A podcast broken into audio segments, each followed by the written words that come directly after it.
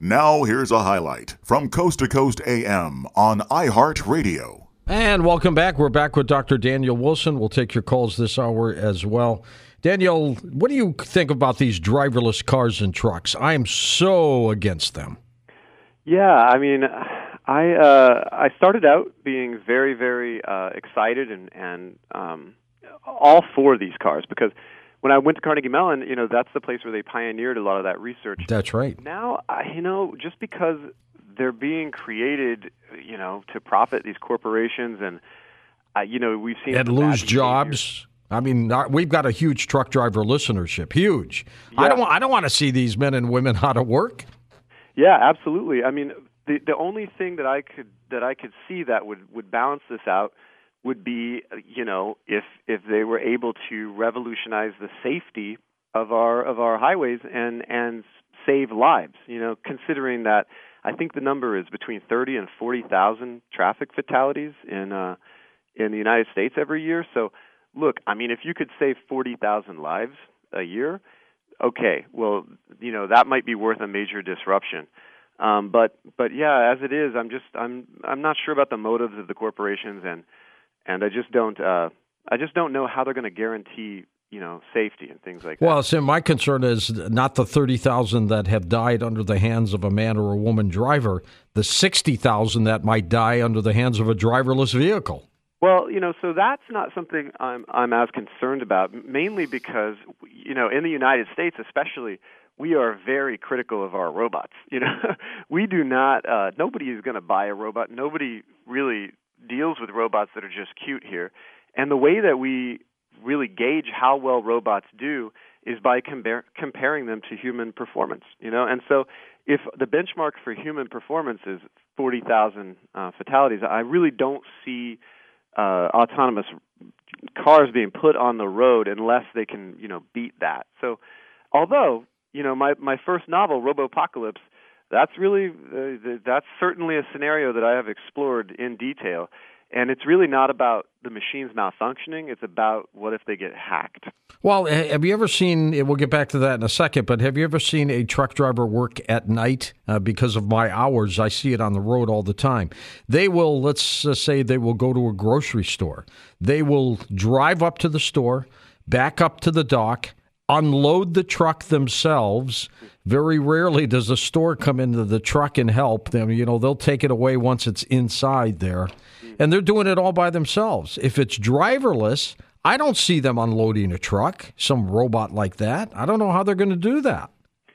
Yeah, I mean, I think it's going to be a challenge. I mean, there's a lot of potential sort of uh, versions of this that could play out. And also you know there could be trans- transition transitory versions you know as the technology matures.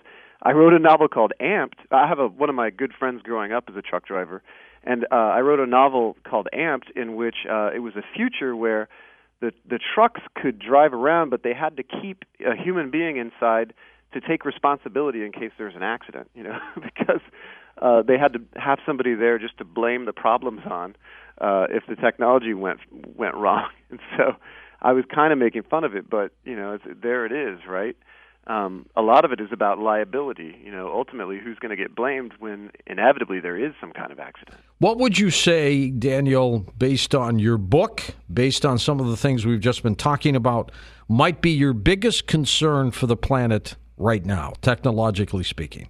You know, again, I'll go back to our interactions with lifelike technology because I'm, I'm, you know, you think about all sorts of crazy lethal autonomous weaponry and, and all this, but really, that's that kind of stuff is not something that's in my day-to-day life, and I and I don't expect you know to be to be hunted by a drone anytime soon.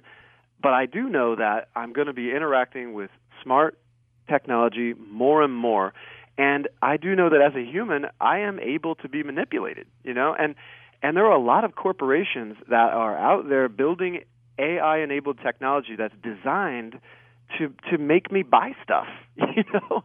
And so, you know, did you see this article about McDonald's? They're they're going to start tracking uh, in the drive-throughs. They're going to start tracking license plates and then showing you a different menu based on based, based on, on who you are. Yeah. And so, guess what that menu is designed to do? Is designed to make you buy McDonald's more of it than you necessarily would have before. You know, is that good? Like, I I don't really want. I just I'm afraid that uh, human beings are too easily manipulated, and that these AI algorithms, which are not smart, you know, they're not walking around talking to people. It's the McDonald's AI get the customer to buy more hamburgers algorithm. You know, it's a very specific. well, algorithm. and what about the robotics in some of these fast food places where they're flipping hamburgers now and, and things like that? well, the you know, that robots. Goes back, that goes back to taking away jobs, you know, and and that's a you know that's complicated. You you look at something like autonomous vehicles. Well, you know, look at people who are who are uh, driving driving for Uber. You know, this is a company that has publicly stated that their goal is to fire all of their drivers and replace them with robots. You know, how strange is it to be alive right now working for a company that actively says it wants to fire you? Its goal is to get Oh, you out of God. the equation. I mean, are they going to do that at Amazon at all the warehouses? Because a lot of employees are complaining right now of the way things are being done there. Yeah, well, they're getting hurt, and you know, I, I did read that article that just came out about uh, the uh, the workflow in the in these Amazon warehouses, and they're they're have they already are heavily roboticized. You know, so everything's being taken around by robots, and then the humans are just there to sort of do the last few things that that the robots can't. And uh, and as a result, humans are being asked to sort of keep up a pace that is designed for robots and you know and it's it's causing injuries and so you know it's it's these liminal spaces these transitory times where the robots can't quite do everything and we kind of need humans to fit in there somehow that are uh you know th- this is a really interesting and unique time and i think you know there's a lot of negative possibilities.